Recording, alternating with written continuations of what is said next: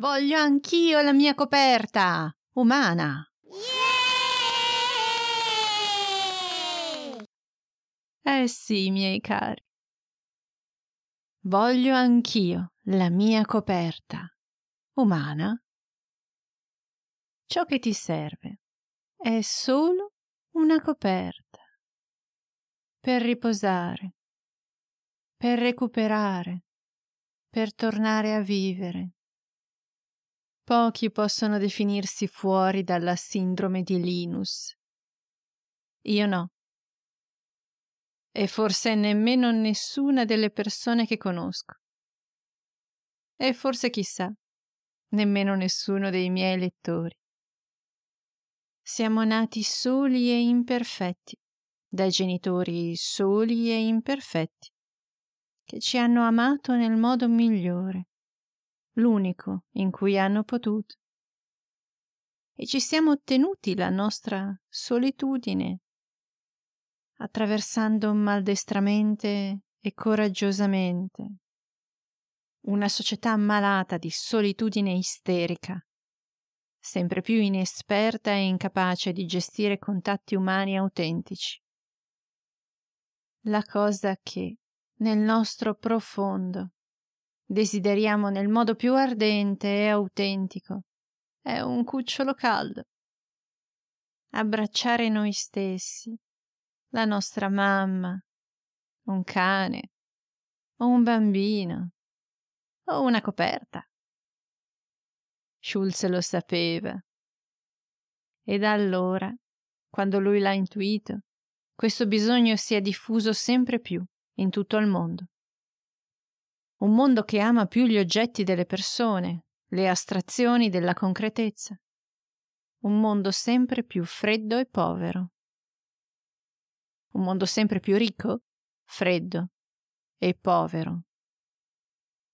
La notte sogniamo un cucciolo caldo da abbracciare, una zattera, un tappeto volante, un orso in pura pelle umana, sì, da grande voglio un uomo nel letto, bello, ricco e comprensivo, che mi abbracci, mi inglobi. E mi porti via da tutto. Sogniamo l'oblio, sogniamo il principe azzurro, che ci dia tutto.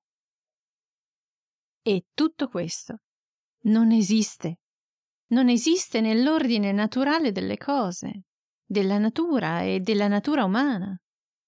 Non esiste nessuno da prendere e usare come sedativo o come nutrimento.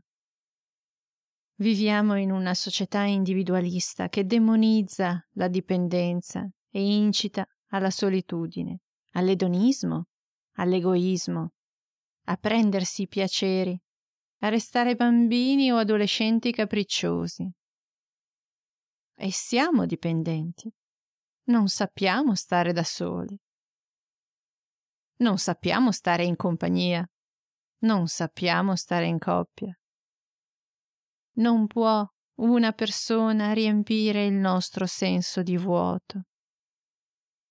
L'ordine naturale delle cose, per quel che ne so io, per come lo percepisco io, è connessione.